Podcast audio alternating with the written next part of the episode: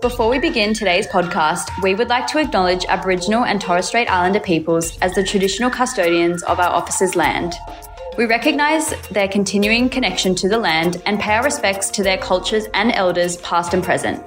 We stand in solidarity with Aboriginal and Torres Strait Islander peoples in their continuing struggles for justice.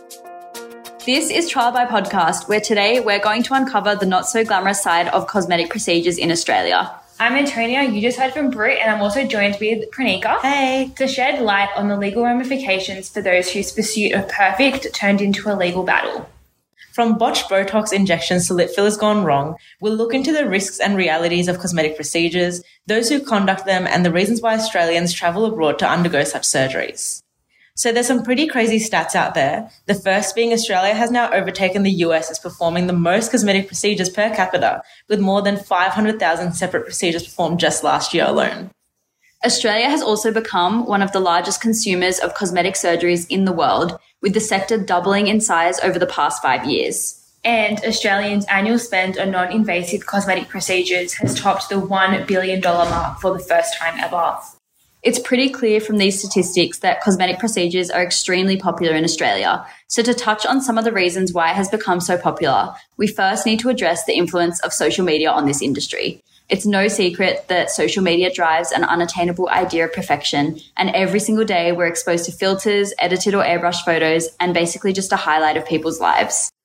Yeah, and because we're all constantly surrounded by it, whether it be on TikTok or Instagram, Cosmetic procedures just seem like a normal part of growing up and fitting in. Influencers such as the Kardashians trivialize the real risks of cosmetic treatments as we only really see the end product rather than the reality behind what is really involved. Influencers now speak much more widely about procedures that they've undergone, as there isn't the same shame or stigma surrounding cosmetic procedures as there was previously there's so much false information going around as well. And I think people just consult social media and think it's enough to make an informed decision about the surgeries they want to get. But let's backtrack for a minute and let's just first address what cosmetic surgery actually is. So there's actually two terms, cosmetic surgery and plastic surgery. Do you guys actually know the difference? Honestly, no. Do you, Brit? Um, I assume they're just something to do with the like difference in qualifications. Well, I actually didn't know it till not that long ago either, but they're often used like interchangeably. A survey was conducted a few years ago, and 81% of respondents believe that when the title cosmetic surgeon is used, the person must be a registered specialist, which is actually not true. Oh. Cosmetic procedures refer to medical or surgical treatments that are aimed at enhancing a person's appearance, often for aesthetic purposes, as like what we may see on Instagram or TikTok. These procedures are usually elective, meaning they are not medically necessary. They're typically performed on healthy individuals who wish to improve their appearance and or address perceived imperfections. Some of the most common examples of cosmetic surgery that we all probably are familiar with include facelifts, breast augmentations, liposuction, rhinoplasty, cheek and lip filler, wrinkle reductions, and even spa treatments. And these include things like laser skin treatments, chemical peels, and dermabrasion. Plastic surgery, on the flip side, is a specialized field of surgery that focuses on repairing, reconstructing, or reshaping body structures, usually due to defects, trauma, disease, or other medical conditions. So, in terms of being able to call yourself a cosmetic or plastic surgeon, what do you actually need to do? So, it is currently legal for any Australian doctor with a basic medical degree who has completed their intern training to perform cosmetic surgery. And this is set out in the Health Practitioner Regulation National Law of 2009.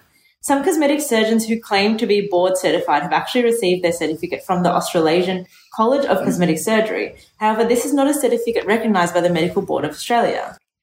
So, does that mean that the GPs, dermatologists, and even nurses who perform cosmetic procedures don't actually have the appropriate training and qualifications?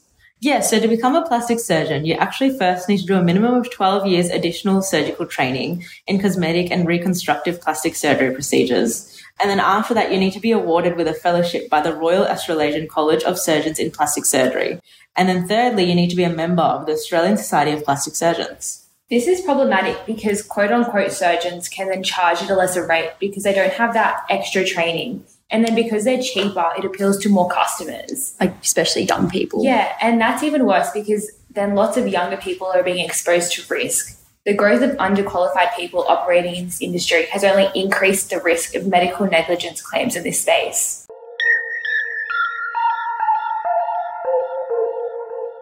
So, what happens when something goes wrong? This is a very real issue, and unfortunately for many, hopes and expectations of what could have been a life changing enhancement are shattered due to poorly executed procedures. Well, if you consider the amount people spend on this, it is quite sad. And again, from social media, like I've seen how long people save for these procedures. Mm. Not only that, they're probably going to suffer infection, disfigurement, scarring, and potential blindness or even death. Thankfully, medical negligence claims are available under Australian laws. However, there isn't a lot of case law in this area because they often settle prior to having a hearing. Under Australian law, then, what do you need to do to make a claim? First, you need to demonstrate that the medical professional performing the procedure owed you a duty of care. Then, you need to establish that this duty of care was breached, either through negligent action or by a failure to meet the acceptable standard of practice within the Australian medical community. Lastly, you need to show that you suffered loss or injury as a direct result of this breach of duty. It was mentioned earlier that those who hold themselves out to be cosmetic surgeons generally have a reduced level of education compared to that of plastic surgeons who have undergone extensive training. Does this mean that there is a reduced standard of care that is owed? No, so all medical professionals owe their patients a duty not to cause physical injury that is reasonably foreseeable, and this is regardless of their level of qualification. So basically, the patient is still owed the same duty of care. Examples of breaches include failure to explain risks and obtain consent and the use of improper surgical techniques. Where the procedure was performed can also lead to a breach of the duty of care. So, for example, cosmetic procedures that are conducted in settings that aren't hospitals, such as private clinics or beauty salons, may not meet the necessary regulatory standards. So, if you're successful in a medical negligence claim, can you get compensation? So the compensation awarded on a successful claim will probably vary depending on the severity of the injury sustained. So a patient may be entitled to loss of past and future earnings, past and future medical treatment and surgery expenses, travel costs to and from these appointments, cost of care, pain, suffering, and loss of enjoyment of life. So these patients must bring a claim within the three years of the date of the procedure or within three years of realizing that they suffered like an injury of such. Mm.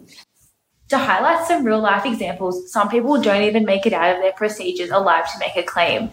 A woman died in 2017 when an underqualified practitioner performed a breast augmentation at a beauty clinic in Sydney. A class action was also recently brought against Australia's largest cosmetic surgery provider, the Cosmetic Institute, alleging negligence during breast augmentation procedures that left a group of women with life threatening complications. But a positive that has come out of these horror stories are some new laws that have been introduced under the Poisons and Therapeutic Goods Regulation. For example, there are new requirements relating to the administration, supply, and storage of medications used for the purposes of cosmetic procedures. There are also changes underway in relation to who is able to call themselves a surgeon in the cosmetic industry. From July this year, a new model of accrediting cosmetic surgery will impose new minimum standards for education, training, and qualification of Australian medical practitioners seeking to practice as cosmetic surgeons. This also requires them to provide evidence of their qualifications, which means the practitioners will need to be upfront about their training, expertise, and experience. So, what will the consequences be for those that don't meet these requirements? If they don't comply, there's going to be fines and possible imprisonment.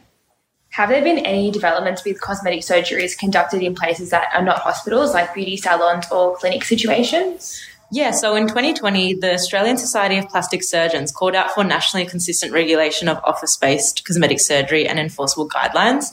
There was also differences between states around the use of anesthetic in these settings. So it was this regulation that was able to address that.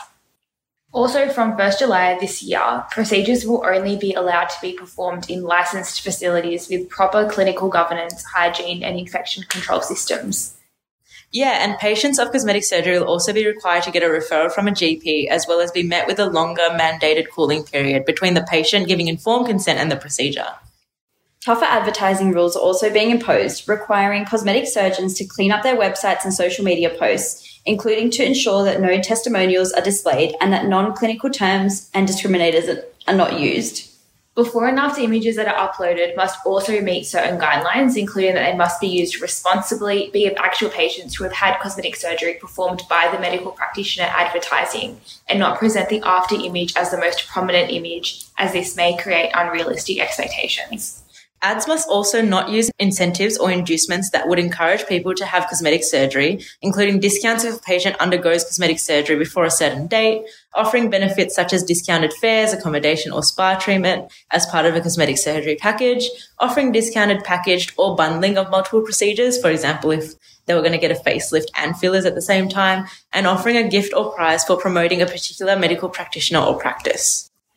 Okay, let's talk about travelling overseas for cosmetic procedures. It's estimated that Australians spend $300 million a year on cosmetic surgery tourism, with an estimated 15,000 Australians heading overseas to have procedures done either due to the attraction of substantially lower prices or the unavailability of certain treatments here.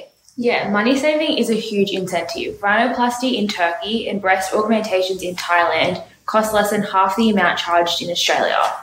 Yeah, but even though it's cheaper, apparently there's been a 38% rise in the number of Australian patients requiring corrective treatment from these overseas surgeries. These complications would probably arise from there being less stringent laws and regulations in other countries, as well as higher risks of infections and poor sanitation standards. And with breast augmentations in particular, implants overseas might not also have the same approval process as in Australia. And flying shortly before or after procedures can also increase someone's risk of developing dangerous medical issues. So, I guess, what are your rights to bring an action against an overseas practitioner or service provider? So, as the procedure has been undertaken outside the Australian jurisdiction, Australian laws and protections simply don't apply. Therefore, if you don't have an insurance policy that includes such claims, recovering any loss or compensation from a surgeon or clinic overseas may be super unlikely. This means that you're liable for your own risks. It's all on you. So if you're brave enough to get a procedure done overseas, then it's on you to accept the legal and medical consequences. Australia already does a good job of setting standards on the Smart Traveller website for those engaging in medical tourism and going overseas for procedures. It would be important to research the hospital and surgeon to see if they are qualified, experienced, and accredited. Making sure that you have the appropriate vaccinations is also important to protect you from risk of infection. So I don't think Australia is necessarily in the wrong here. They're doing everything they can to inform individuals without imposing on their freedoms and to engage in procedures for their body as per their choice. Well, that wraps up today's episode. This is such a constantly growing and adapting area of the law, and I think we can all agree that with the influence of social media, people's perspective of cosmetic surgery will constantly change, and laws will need to keep up with this to ensure everyone's safety when electing cosmetic surgeries. Thanks for tuning in. Thanks, guys.